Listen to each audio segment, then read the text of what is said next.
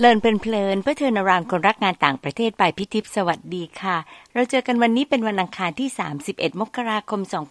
2566 เป็น EP ที่ 139 นะคะ ใน EP ที่ 138 เรื่อง สมัครฟูไบรท์ไปทีละสเต็ปพี่สรุปเอเซนสามเรื่องค่ะ เรื่องแรกจะสมัครฟูไบรท์ให้ลองติ๊กในเช็คลิสต์ถ้าครบก็จบไม่ต้องรีรอ สมัครเลยค่ะ เรื่องที่สอง ฟูไบรท์ต้องการให้ผู้รับทุนทำหน้าที่เป็น cultural ambassador เราจะเน้นประเด็นนี้ในเอเซหรือในการเรียนที่อเมริกาได้ยังไง เรื่องที่สามต้องเตรียมสอบสัมภาษณ์ให้ดี เพราะเป็น 15 นาทีที่อาจจะกดดัน แต่เป็นนาทีทองที่จะแสดงความเป็นตัวตน ให้กรรมการประทับใจค่ะ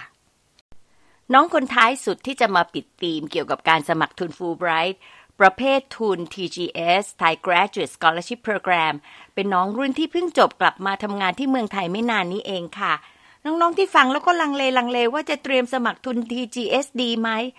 ตามฟัง EP นี้ให้จบแล้วก็ไปเปิดดูว่าใบสมัครออนไลน์เขา require อะไรบ้างนะคะ North รณกฤษโรดยินดีเลิศ จบเอกชีววิทยาจากคณะวิทยาศาสตร์จุฬาค่ะ ได้ทุนฟูลไบรท์ไปเรียนที่ University of the Arts ฟิลาเดลเฟียเพนซิลเวเนียหลังจากที่เรียนจบสาขา Museum Exhibition Planning and Design น็อตทำงานเป็น Experience Designer ที่ Science Museum of Minnesota เป็นเวลาหนึ่งปี ก่อนกลับมาที่ประเทศไทยค่ะ ตอนนี้ทำงานอยู่ที่บริษัท Admire Branding and Communication ในตำแหน่ง Graphic Designer นอกจากนี้นอตก็พยายามที่จะมุ่งพัฒนาทักษะด้าน UX Design แล้วก็มีโปรเจกต์อื่น ๆ ที่อยากทำแล้วก็กำลังวางแผนอยู่อย่างเช่น จัดอบรมทักษะการออกแบบและจัดนิทรรศการในพิพิธภัณฑ์นะคะนอตมีที่มาที่ไปยังไงจากชีววิทยามาเป็นเรื่องของพิพิธภัณฑ์ มีวิธีคิดวิธีมองยังไง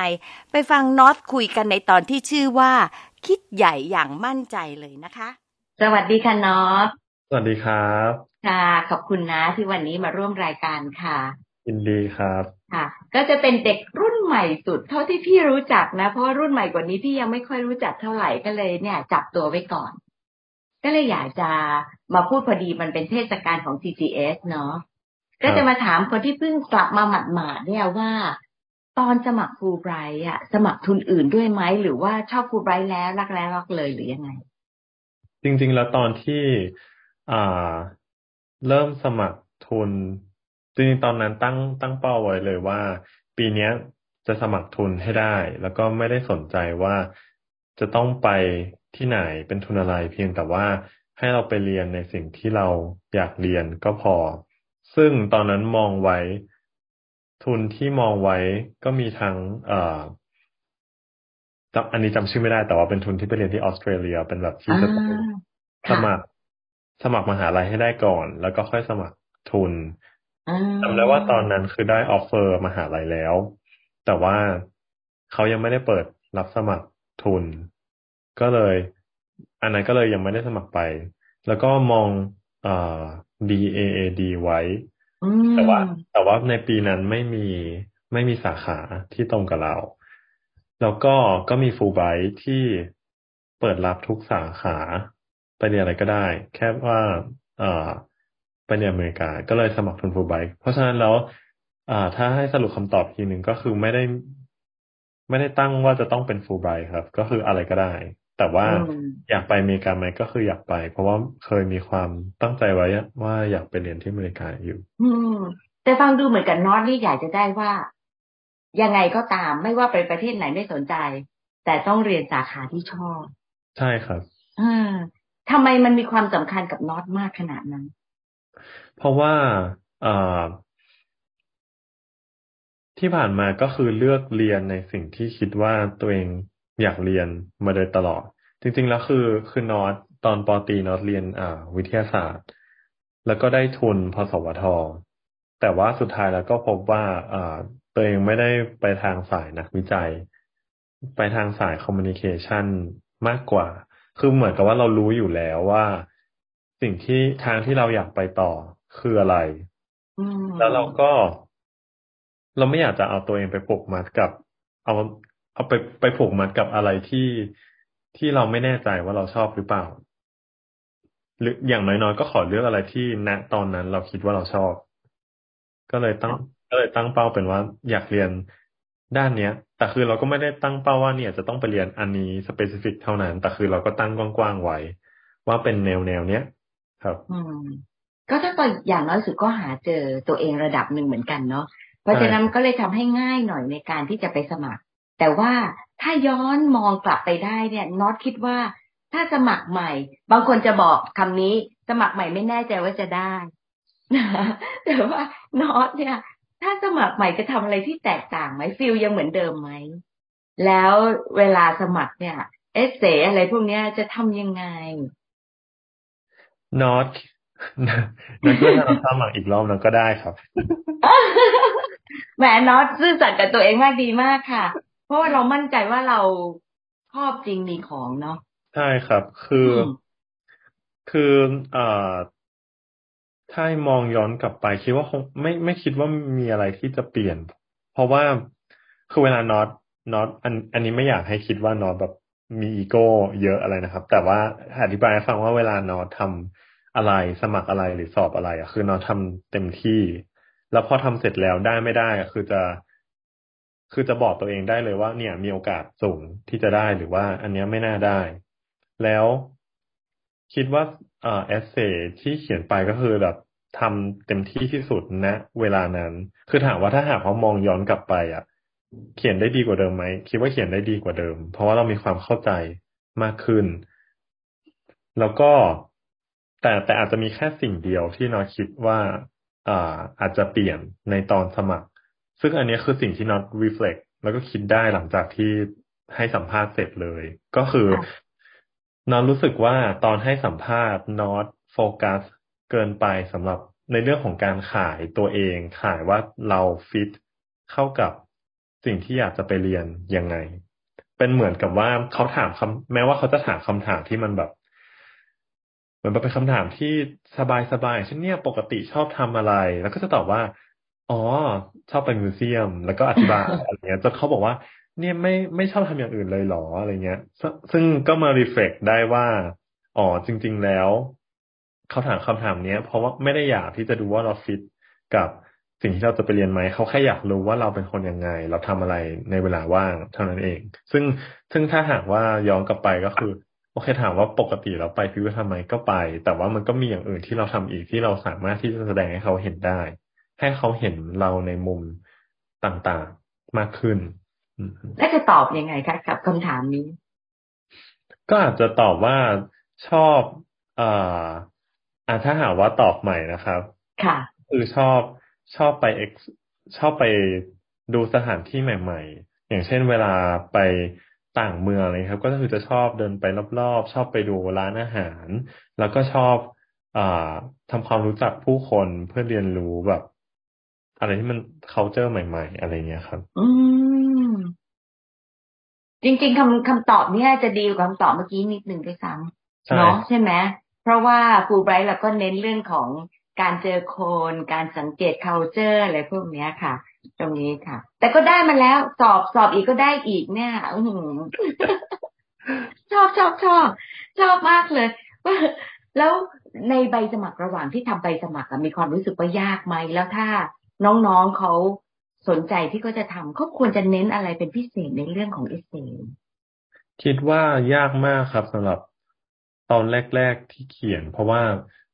เราไม่ได้สมัครอะไรแบบนี้บ่อยๆ เราก็จะไม่ค่อยรู้แนว เพียงแต่ว่านอโชคดีที่มีคนช่วยไกด์ว่าควรที่จะเขียนยังไงอ่าแต่ว่าพอหลังๆมาคือเวลาดูเอเซของน้องๆ หรือคนที่มาปรึกษาเนี้ยก็คือจะจะบอกได้เลยว่าตรงไหนที่ที่ต้องแก้ เหมือนกับว่าเราทำมาหลายรอบแล้ว ซึ่ง ซึ่งจุดที่คนส่วนใหญ่มักจะมีปัญหาก็คือพยายามที่จะเขียน เหมือนกับเป็นลิสต์ออกมาว่า achievement หรือว่าตัวเองมีข้อดียังไง แต่ว่าไม่ได้เล่าเรื่อง มันต่างกันระหว่างการแบบ มันมีความแตกต่างกันมาก ๆ ระหว่างการเอ่อบอกให้รู้กับการเล่าเรื่องแล้วก็ เอาพอยต์ต่างๆ ในชีวิตเราอะมาเชื่อมโยงเข้าด้วยกันแล้วทำให้มันเป็นแบบทำให้เขาเห็นภาพเป็นภาพใหญ่ มันเหมือนกับว่า มันเป็นศิลปะที่เป็นพื้นฐาน เป็นทักษะที่เป็นพื้นฐานอย่างหนึ่งเลยในการสมัคร ไม่ว่าจะสมัครฟูไบหรือว่าสมัครเข้ามหาลัยหรือว่าที่ไหนก็ตาม เป็น skill ที่รู้สึกว่า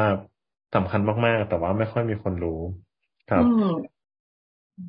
เห็นด้วยมาก ๆ เพราะว่าพี่คิดว่าบางคนน่ะ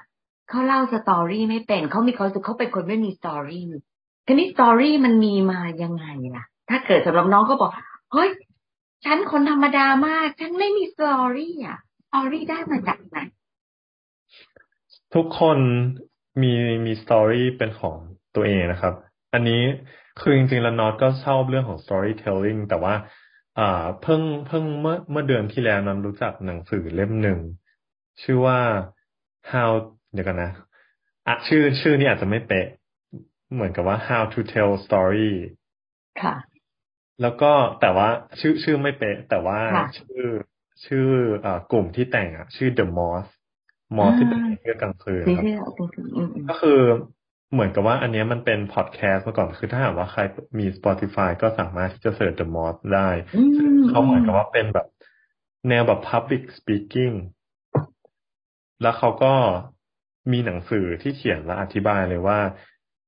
อ่าทุกคนเนี่ยมีสตอรี่ของตัวเอง แล้วก็อธิบายว่าคุณจะสามารถที่จะดิกดาวแล้วก็หาสตอรี่เหล่านั้นมาเล่ายังไง แล้วมันก็ไม่จำเป็นว่าจะต้องเป็นสตอรี่ที่ดูแบบน่าสนใจ เรื่องธรรมดาในชีวิต ถ้าหากว่าเล่าให้มันน่าสนใจ มันถ้าหากว่ารู้วิธีการเล่ามันก็จะสามารถทำออกมาให้ดีได้ครับแต่ว่าในส่วนของการสมัคร ฟูบายหรือว่าสมัครมหาลัย มันก็ต้องดึงมาจากความเข้าใจในตัวเองว่าทำไมเราถึงอยากไปเรียนสาขานี้ มันมีเรื่องราวอะไรในชีวิตเราที่นำพาเรามา จนถึง จนกระทั่งเราตกตะกอนแล้วก็มาถึงความคิดที่จะสมัครทุน สมัครไปเรียนสิ่งนี้ได้ เพราะฉะนั้นแล้วถ้าหากว่าอ่ายูมีแค่ความ ความคิดแบบ superficial แบบผิวผิวเผินมาก ๆ ว่าเออเนี่ยอยากไปเรียนอันนี้จังอะไรเงี้ย คือส่วนใหญ่มันก็จะไม่ได้ เพราะว่า story อ่า essay ที่เขียนออกมา มันก็จะไปไม่ถึงตรงนั้น เพราะว่ามันไม่มี material ที่จะเอามาใช้ อืม เพราะฉะนั้นแล้วอะก็เลยคิดว่า โอเค ความอยากจะไปเรียนมันก็มี แต่ว่าเราต้องใช้เวลา reflect กับตัวเอง ว่าทำไมถึงอยากไปเรียน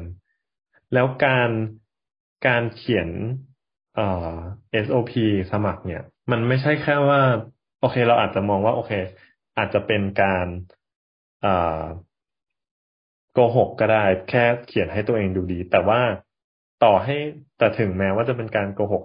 ที่เขียนด้วยตัวเองนะ ไม่ใช่คนอื่นเขียนให้ต่อแม้ว่าอาจจะเป็นการโกหกก็ตาม process ที่ คุณใช้ในการ reflect ตัวเอง หรือว่าหา material พวกมันเนี่ย มันคือ process ที่ทำให้คุณเข้าใจตัวเองมากขึ้น แล้วก็เข้าใจมากขึ้นว่าอที่จะไปเรียนเนี่ย มีประโยชน์ยังไง แล้วมันใช่จริง ๆ หรือเปล่า เพราะฉะนั้นถึงแม้ว่าจะตั้งต้นขึ้นมาด้วยอะไรที่มันเป็นผิวเผิน แต่ถ้าหากว่าได้ผ่านโปรเซสนี้ไปแล้ว เชื่อว่ามันจะทำให้มีความชัดเจนมากขึ้นว่าจะเป็นอย่างไร และนี่คือสิ่งที่สำคัญอย่างหนึ่งไม่ใช่ไม่ได้สำคัญเรื่องของการได้รับทุน แต่สำคัญที่ว่า มันจะทำให้เราตอบตัวเองได้ว่าสิ่งที่เราคิดว่าจะไปเรียนอะ มันใช่จริงๆไหมและนั่นคือสิ่งที่สำคัญมากเพราะว่าสองปีที่มีการ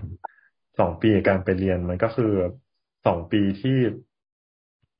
ก็เป็น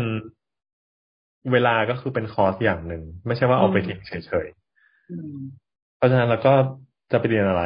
ก็ต้องเลือกให้ถูกว่าเนี่ยคือสิ่งที่เราอยากเรียนจริงๆ วันนี้เป็นอีกมุมหนึ่งที่คนไม่เคยคุยเลยนะ ว่ามาคิดถึงเรื่องของคอสในเรื่องของเวลาเนี่ย โอ้เด็กรุ่นใหม่นี่คิดทุกจุดเหมือนกันนะทีนี้พี่ก็อยากจะมาถามอีกถึงเรื่องอึดอัดบางคนเนี่ยนะ สมัยตอนที่พี่อยู่ฟูไบรท์สิ่งหนึ่งที่พี่เด็กๆก็จะเคืองพี่นิดหน่อย เพราะว่า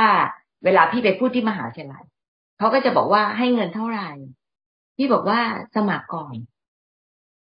นะ แล้วก็ให้ดูว่าตัวเองชอบอะไรก่อน แล้วก็เหมาะไหมกับทุนนี้ เงินเนี่ยมันอีกเรื่อง แต่รุ่นใหม่ไม่ใช่ รุ่นใหม่เนี่ย ต้องการที่จะดูเงินทีนี้เรื่องเงินน่ะครูไบรท์ไม่ได้ให้เยอะอึดอัดไหมที่น้องต้องสมทบทุนหรือเปล่า แล้วก็อึดอัดไหมที่มันน้อยอะ มันไม่ได้เทียบกับคนรุ่นอื่น ๆ ทุนอื่น ๆอะอ่า ทุนอื่น ๆ อย่างเช่น ทุนที่มีข้อผูกมัดอะไรเงี้ยครับใช่ทุนอื่น ๆ มีข้อผูกมัด แต่เขาให้เงินเต็มจำนวนเขาให้ใช้ชีวิตได้แบบไม่ต้องดิ้นรนมากไม่ต้องกังวล แต่ว่าฟูไบรท์ไม่ได้ให้เต็มจำนวนใช่ไหมยิ่งไปมหาวิทยาลัยแพงมันต้องสมทบทุนน็อตเจอตรงนี้ไหมอึดอัดไหม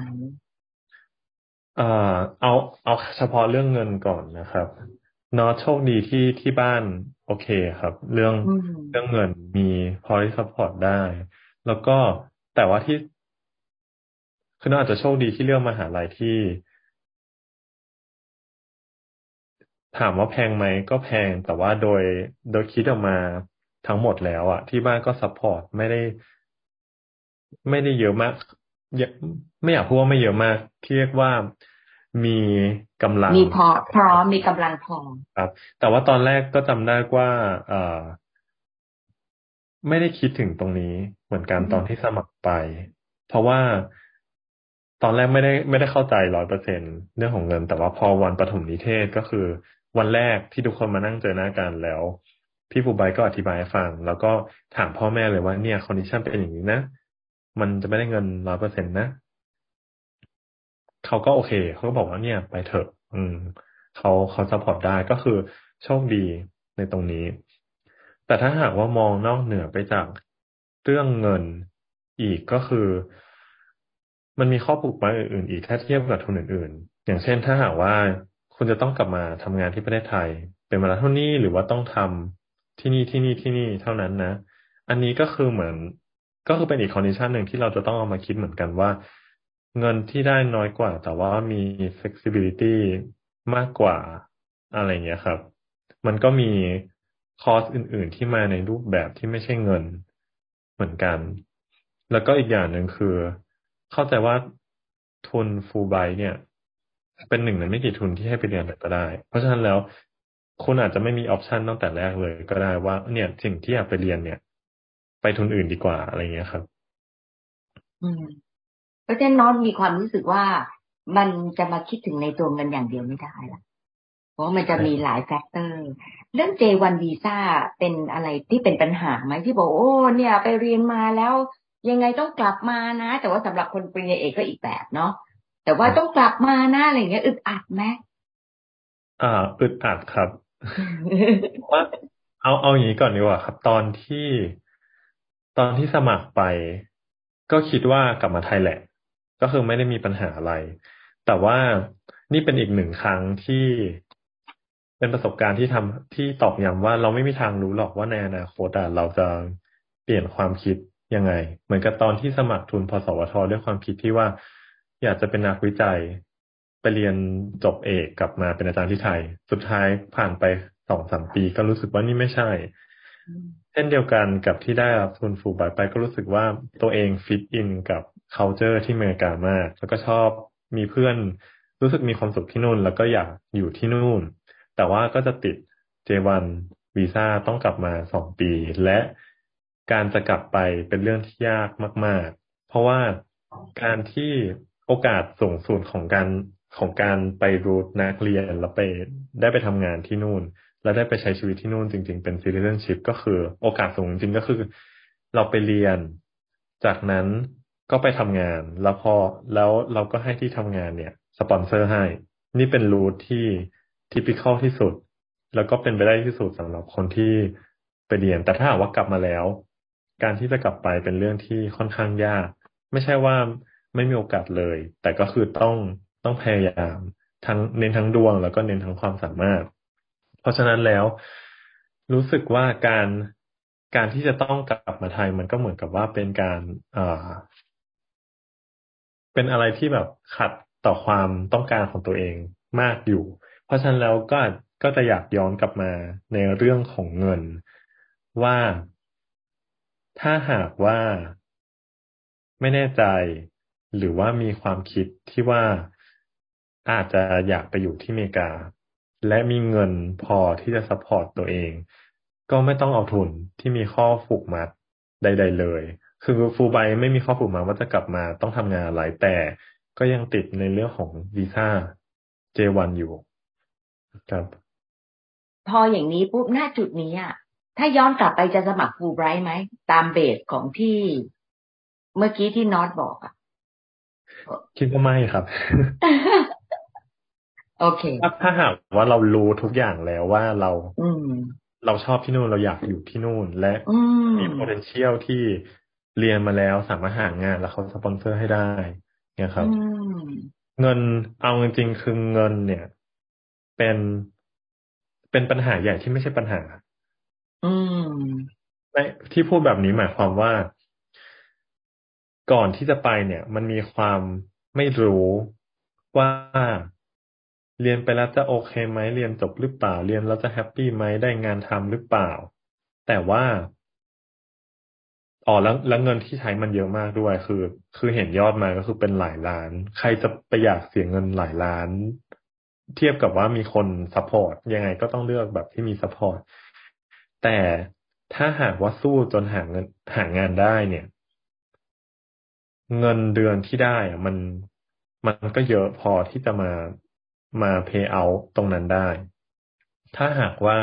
โดยเฉพาะอย่างยิ่งถ้าหากว่า คุณทำงานในสายที่มันได้เงินเยอะ จริง ๆ อย่างของนอตเนี่ยถือว่าได้ไม่เยอะเป็นดีไซเนอร์แล้วก็ทำงานในพิพิธภัณฑ์ที่เป็นเอ่อ non profit organization มันก็จะไม่เยอะแต่ถึงอย่างนั้นแล้วนอนก็ดูเงินแล้วนอนก็รู้สึกว่า เออมันก็มันก็พอใช้ชีวิตอยู่ได้ แล้วก็สามารถที่จะแบบเอามาใช้คืนที่เราจ่ายไปในตอนเรียนได้ไม่ได้ยากอะไร เพราะฉะนั้นแล้วถ้าคิดว่ามีความหนึ่งมีความสามารถ มีความตั้งใจสองสิ่งที่ไปเรียนมีโอกาสที่จะหางานทำได้ ไม่ยากอาจจะต้องลองดูตลาดงานหน่อย แล้วก็สามคือมีเงินอยู่แล้ว ก็ไม่มีความจำเป็นเท่าไหร่ที่จะต้องดิ้นรนหาทุนไปเอง อืมครับค่ะ แต่ว่าในความที่เราไม่รู้ แล้วก็เข้ามาอยู่ในวงจรฟูไบรท์เนี่ย มันก็จะให้อะไรในประสบการณ์มันจะเป็นฟูไบรท์ experience ที่คนละแบบ กว่าที่เราไป มันจะให้ความแตกต่างตรงเนี้ย ที่น็อตเห็นคืออะไรเอ่อความแตกต่างนว่าสิ่งที่เป็นเรื่องใหญ่ เรื่องเรื่องที่เป็นเรื่องใหญ่ที่สุดสำหรับนอตก็คือการได้รู้จักกับเอ่อฟูไบเตอร์ที่ที่เป็นรุ่นเดียวกันที่เป็นคนไทย ซึ่งความโชคดีของนอตคือรุ่นรุ่นนอตเนี่ยสนิทกันมาก ก็คือกลับมาก็ยังเจอกันอยู่ ก็ยังมีก็ยังคุยก็คุยกันอยู่ทุกวัน แล้วก็เอมีได้ร่วมงานกันด้วยหลังจากที่กลับมาแล้วครับ อันนี้อันนี้คือเรื่องที่สำคัญมาก ๆ เลย ในเรื่องของ connection แต่ว่าถ้าหากว่าเป็นใน connection ที่นอกเหนือไปกว่านี้สำหรับนอตแล้วอะนอตยังรู้สึกว่านอตยังไม่ได้ benefit ตรงนั้นมากขนาดนั้นด้วยเหตุผลหลาย ๆ อย่างก็คือ ตอนที่ไปอเมริกาโชคดีที่เป็นเหมือนกับเป็นปีท้าย ๆ ก่อนโควิดมาที่ได้ที่ได้มีเอ่อเขาเรียกว่า orientation ที่เขาเอาคนฟูไบทั้งในปีนั้นจากทั่วประเทศไปทั่วโลกแล้วเขาก็กระจายกระจายกันไปในแต่ละที่ แล้วเราก็ได้ไปเจอกับคนหลาย ๆ กลุ่ม ซึ่ง อ่า ก็คือดีตรงที่ทำให้รู้จักคนเพิ่ม แต่ว่าหลังจากนั้นคือปกติแล้วทุกๆปีมันก็จะมีให้ให้ไปเจอกัน แต่ว่าพอมีโควิดมาก็เลยไม่ค่อยได้สานต่อความสัมพันธ์มากเท่าไหร่แล้ว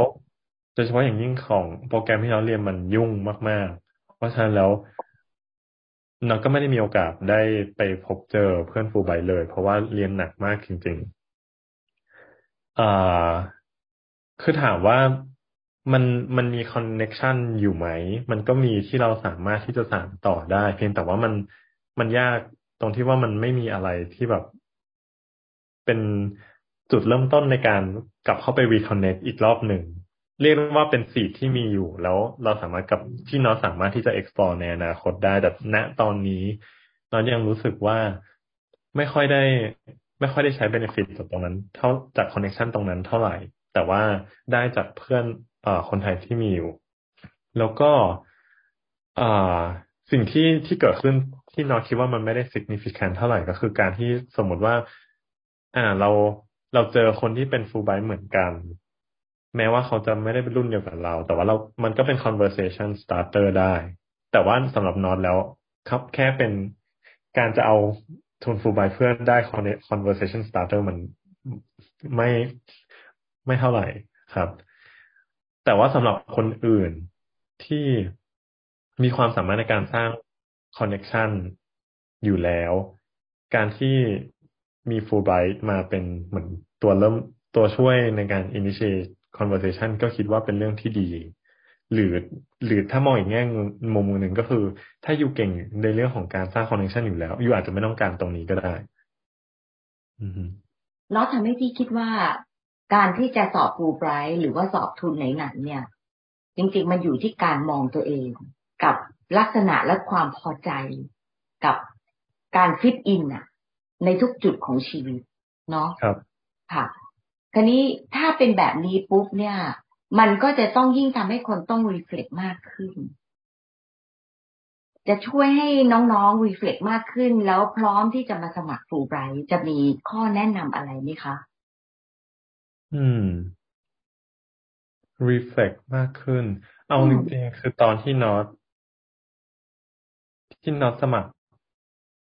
สมัครทุนเนี่ย เอาจริงคือคนที่ช่วยนอตในการสมัครทุนเป็นเป็นคนที่ช่วยในการรีเฟกมากๆ เพราะว่าเขาเขาถามคำถามนอตเยอะมาก ซึ่งซึ่งตอนแรกอะ่ะ มันเหมือนกับเวลาเราจะเขียนเอเซอะไรแล้วก็แบบเออคิดเอาไว้แล้วว่าจะเขียนประมาณเนี้ยแต่พอจะเขียนจริง ๆอะ่ะ มันมีดีเทลที่เยอะกว่านั้นที่เราไม่รู้คำตอบ แล้วนว่าจริง ๆ อาจจะต้องเริ่มจากการตั้งคำถามให้ให้มันละเอียด ให้เราสามารถตอบตัวเองได้อย่างละเอียดว่า เออทำไมถึงอยากไปเรียนตรงนี้ เรียนเพื่ออะไร อะไรคือสิ่งที่เป็น value สำคัญตรงนี้ เอาจริงๆคือ แค่แค่ดูคำถามที่ฟูไบลิสมาแล้วตอบ และและถ้าหากว่าตอบแล้วรู้สึกแบบ เห็นคำตอบรู้สึกว่าเฮ้ยภูมิใจอย่างเงี้ย คิดว่า คิดว่าก็นั่นก็ถือว่าเป็นการรีเฟกที่ดีระดับหนึ่ง หรือว่าอาจจะหาเพื่อนหาคนที่เขามีประสบการณ์มากกว่า แล้วก็คุยกับเขา เป็นอ้อแล้วก็ มีมีอีกอย่างหนึ่งที่นอนได้เรียนรู้จากการที่ จากการตอนที่นอนเรียนอยู่ แล้วก็สมัครงาน ก็คือการทำเอ่อ informational interview มันคือการทักไปถามคนที่เขาอยู่ในวงการนั้น แล้วก็เหมือนกับ ถามคำถามเขาว่าเนี่ยทำไมเขาถึงทำงานนี้ก่อนหน้านี้ทำอะไรมางานที่ทำเป็นยังไงบ้างบริษัทเป็นยังไงเพื่อ เป็นเป็นการเป็นการสัมภาษณ์เพื่อเราเข้าใจคนคนหนึ่งคาเรียพาของคนคนหนึ่งแล้วก็ culture ของเขา culture ในที่ทำงานของเขา มันก็ทำให้เราเห็นภาพชัดขึ้น แล้วก็อาจจะใช้สิ่งนั้นเป็นไกด์ไลน์สำหรับเราได้เหมือนกันคือการรีเฟกตัวเองบางสำหรับบางคนมันยาก แต่ถ้าเรามองคนอื่น มันก็อาจจะช่วยทำให้เราเห็นแนวทางว่าอ๋อคนอื่นเป็นอย่างนี้ แล้วถ้าถ้าย้อนกลับมาแล้วเป็นตัวเราเป็นยังไง ค่ะ เออก็ได้ได้แนวทางดีๆ หลายอย่างที่น้องๆเขาอาจจะไปรีเฟล็กก่อนที่จะตัดสินใจด้วยซ้ำเพราะว่าฟังนอตแล้วเหมือนกับว่า อย่าตัดสินใจว่าอยากได้ฟูไบรท์แต่ว่าให้มองก่อน ว่ามันใช่หรือไม่ใช่แล้วก็ตัวเราต้องการอะไรจริง ๆ เนาะคราวนี้คนก็จะมีคนอีกประเภท ที่เขาคิดว่าเขาพร้อมแล้วฟิตอินแล้วกับความเป็นฟูไบรท์แต่ไม่กล้า เพราะว่าไปเจอเกียรตินิยมอันดับหนึ่งเหรียญทองอย่างนอตอย่างเงี้ย จะสู้น็อตได้หรืออะไรเงี้ย เชียร์ได้ไหมคะเชียร์ขึ้นมาจะเชียร์ยังไงน้องเป็นคนที่เชียร์เวลาเชียร์คนอื่นจะไม่ได้เป็นเชียร์แบบ uplifting อะเชียร์แบบน็อตเลย เชียร์แบบน็อตก็คือ ถ้าไม่สมัคร ก็ไม่ได้ จบละ ก็จบแค่นั้น เพราะฉะนั้นแล้วก็สมัครไปเถอะ เพราะมัน มันก็ไม่มีอะไรจะเสียถูกไหมไม่ได้ปีนี้ก็ก็คือการได้ฝึกเขียน มันไม่มันไม่มีข้อเสียอะไรเลย เหมือนกับไปไปตลาดอะแล้วจะไปซื้อของอะแล้วถ้าแล้วไม่ต่อราคา คือต่อให้ต่อราคาแล้วเขาไม่ให้อะก็ได้สองร้อยแต่ถ้าต่อแล้วได้ร้อยร้อยยี่สิบร้อยแปดสิบยังไงมันก็ได้อะนึกออกไหมมันไม่มีอะไรจะเสียเอาว่าอย่างว่าอย่างนี้ดีกว่า เอาจริงไม่อยากจะพูดว่าไม่มีอะไรจะเสียมันได้ ได้เพิ่มด้วยซ้ำคือ ได้รีเฟกตัวเอง ได้เข้าใจตัวเองมากขึ้น แล้วถ้าไม่ได้ปีนี้มันไม่ได้มันก็อาจจะเป็นเพราะว่าอ่าหนึ่งเราอาจจะยังเขียนได้ไม่ดีพอปีหน้าเราจะเขียนได้ดีขึ้น หรือสองก็คืออะบังเอิญว่าปีเนี้ย มันมีคนที่ที่สตอไม่ได้เรียกว่าเก่งกว่านะ แต่ว่าเขาอ่าสตอรี่เขาน่าสนใจ เอาจริงๆคือการเลือกรับผู้สมัครทุนเข้ารอบต่อไปอะไรเงี้ย มันมันไม่ได้เป็นแบบแต้มที่มันตัวเลขอะ่ะ มันเป็นอะไรที่ขึ้นอยู่กับคณะกรรมการณปีนั้นๆด้วย เพราะฉะนั้นแล้วยิ่งสมัครมากขึ้นก็ยิ่งมีโอกาสมากขึ้น ด้วยซ้ำก็คือเชียร์ให้ลองเถอะมันก็มีแต่เรื่องดีๆเนาะครับ ค่ะ ขอบคุณค่ะน็อต ได้มุมที่พี่ไม่เคยคิด และถ้าพี่ยังอยู่ฟูไบรท์พี่คิดว่าพี่จะต้องมีหลายกิจกรรมเพื่อที่จะมาดึงอะไรพวกนี้แล้วก็เอากลับไปใช้สำหรับเด็กรุ่นใหม่เหมือนกัน น่าสนุกเลยค่ะเดี๋ยวจะไปบอกพี่ปุ้มด้วยพออฟูไบรท์คนปัจจุบันค่ะขอบคุณน็อตนะครับค่ะสวัสดีค่ะ ขอบคุณน็อตค่ะ ที่ให้เวลาแล้วก็มาแบ่งปันอีกครั้ง พี่หยิบมาสามเรื่องเช่นเคยค่ะ ประเด็นแรกคือการเขียน Statement of Purpose SOP เมื่อสองปีก่อนน็อตให้แนวทางการเขียนว่า เวลาเขียน SOP มันคือการเล่าว่าทำไมเราอยากจะเรียนสิ่งนั้นอะไรในชีวิตเราที่หล่อหลอมให้เราคิดแบบนี้ และเป็นเรามาถึงทุกวันนี้ การเขียน SOP มันคือการทำ reflection กับประสบการณ์ชีวิตที่ผ่านมาของเรา ถ้าอยากฟังแนวคิดเพิ่มเติมเกี่ยวกับการเขียน SOP หลังจากที่ฟัง EP นี้แล้ว Search EP ที่ 32 นะคะ ครั้งนี้น็อตมีวิธีคิด ที่แตกต่างไปอีกแบบหนึ่งพี่ก็ว่าดีนะคะน็อตเพิ่มว่า ถ้าบางคนอาจจะคิดแบบผิวๆเขียนแบบให้ดูดีก็ให้ทำไป แต่ต้องเขียนเอง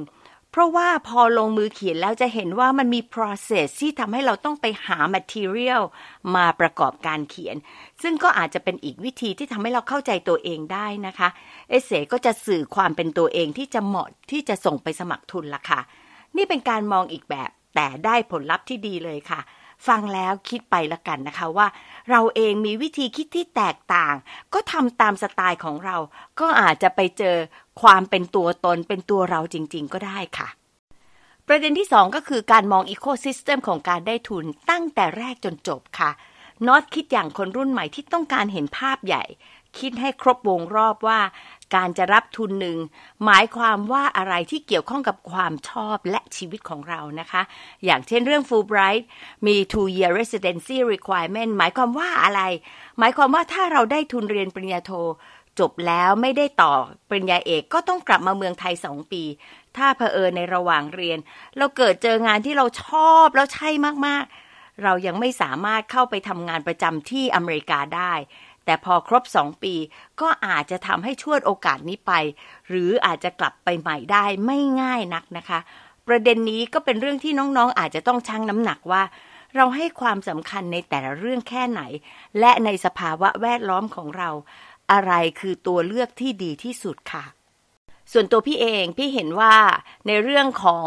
การมองอีโคซิสเต็มเป็นเรื่องดีมากนะคะ และ อาจจะมองไปถึงเรื่องของการแวดล้อมโดยคนฟูไบรท์ที่แตกต่าง เก่งและมีใจให้สังคมค่ะสำหรับพี่ตรงนี้จะเป็นแรงบันดาลใจให้เราเรียนรู้ข้ามสายข้ามสาแล้วก็ร่วมกันทำอะไรดี ๆ ให้กับสังคม เป็นเครือข่ายที่เกิน quid pro quo ไม่ใช่ยื่นหมูยื่นแมว แต่เป็นวงในของคนคุณภาพ ที่จะพึ่งพาทางวิชาการ และพึ่งพาทางใจได้ค่ะ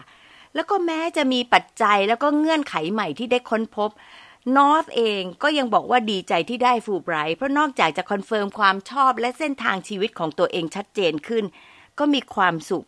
กับความเหนียวแน่นของพี่ๆและเพื่อนๆในรุ่นเดียวกัน แค่นี้พี่ก็ชื่นใจแล้วค่ะ ชอบที่นอตให้ feedback เกี่ยวกับทุนฟูไบรท์ทั้งที่คุยในรายการแล้วก็นอกรอบนะคะ พี่ได้ข้อมูลที่ถือว่า timely ที่จะเพิ่มมุมมองของคนสมัยใหม่ ไปส่งต่อให้ Fulbright Thailand ประมวล แล้วก็พิจารณา Take Action ค่ะ ประเด็นที่ 3 คือความมั่นใจของนอตที่พอสัมภาษณ์แล้วก็รู้ว่าน่าจะสอบได้ พี่ฟังอดขำไม่ได้มันเป็นเรื่องของ generation จริง ๆ เลยนะคะ ส่วนหนึ่งเนาะเพราะว่าบริบทของ generation ที่ต่าง อย่าง gen ของพี่โดยเฉพาะตัวพี่เองเนี่ยไม่ได้เป็นคนมั่นใจนะ เรามักจะฝึก แล้วก็ได้รับการฝึกให้ถ่อมตัวเกินไปนิดหนึ่งในบางสภาวะ ซึ่งส่วนหนึ่งก็เป็นไปตาม norm ของรุ่นพี่ละค่ะ แต่อีกส่วนก็เป็นไปตามลักษณะของแต่ละคนอย่างนอตเนี่ยพี่คิดว่าเป็นคนที่รู้จักตัวเองและประเมินตัวเองเป็นด้วยนะคะ คนรุ่นใหม่มีความมั่นใจแล้วก็กล้าแสดงออกมากกว่าคนรุ่นใหญ่ แต่ยังไงก็ตามพี่อยากจะมองอย่างนี้นะคะว่า การที่คนคนหนึ่งจะมั่นใจได้ต้องรู้จักตัวเองจนมีสตอรี่ของตัวเองไว้เขียน แล้วก็ตอบคำถามตอนสัมภาษณ์ อีกเรื่องที่สำคัญมากเลยนะคะก็คือ ความภาคเพียรในระดับหนึ่งเลยล่ะค่ะ ไม่มีอะไรได้มาโดยง่าย อย่างนอสก็มีประสบการณ์การเรียนการเปิดโลกเปิดมุมมอง ที่ทำให้เชื่อว่าในเส้นทางที่ตัวเองเลือกนั้น ใช่ตัวเองแล้วก็เลยมั่นใจมากเป็นธรรมดาค่ะ พี่ชอบ เพราะเหมาะกับการอยู่ในบริบทของโลกยุคใหม่มากค่ะขอแถมอีกเรื่องที่ทุกคนที่จะสมัครต้องรู้และเตรียมการ คือตัวอย่างการเขียนที่เป็น academic writing เช่น abstract หรือ article ที่มีอยู่แล้ว ถ้าไม่มีก็ต้องเขียนใหม่นะคะ อาจจะเป็นเรื่องที่สนใจที่ไม่ใช่ assignment ในชั้นเรียนก็ได้ค่ะ ประเด็นคือ อยากรู้ว่ามีความสามารถในการเขียนเชิงวิชาการมากน้อยแค่ไหนนะคะ ความยาวจะไม่เกิน 5 หน้า A4 ค่ะ ท้ายสุดสำหรับธีมเกี่ยวกับทุน TGS พี่ย้ำว่า สมัครเธอค่ะ nothing to lose ได้คำตอบมากกว่าหนึ่งคือ อาจจะได้หรือไม่ได้ พร้อมของแถมคือได้มองตัวเองได้ฝึกเขียน แล้วอาจจะมีคนช่วยไกด์ให้เขียนได้ดีขึ้นด้วยค่ะ อย่าลืมคิดเพิ่มว่า เราจะให้อะไรกับสังคม แล้วเราอยากจะทำอะไรในฐานะที่เป็น cultural ambassador ของ Fulbright ด้วยนะคะ TGS เปิดรับสมัครแล้วจนถึงเวลา 23.59 น ของวันที่ 30 เมษายนนี้ค่ะ มารีเฟล็กกันค่ะ ประเด็นสำคัญในการเขียน SOP ที่ใช่สำหรับเราคืออะไร เพราะอะไร เรามีความมั่นใจในเส้นทางที่เลือกเรียน หรือทำงานมากแค่ไหน อะไรทำให้มั่นใจหรือไม่มั่นใจ แล้วจะทำอะไรเพื่อพัฒนาตัวเองต่อคะขอบคุณที่ตามฟังและพบกันวันอังคารหน้านะคะ สวัสดีค่ะ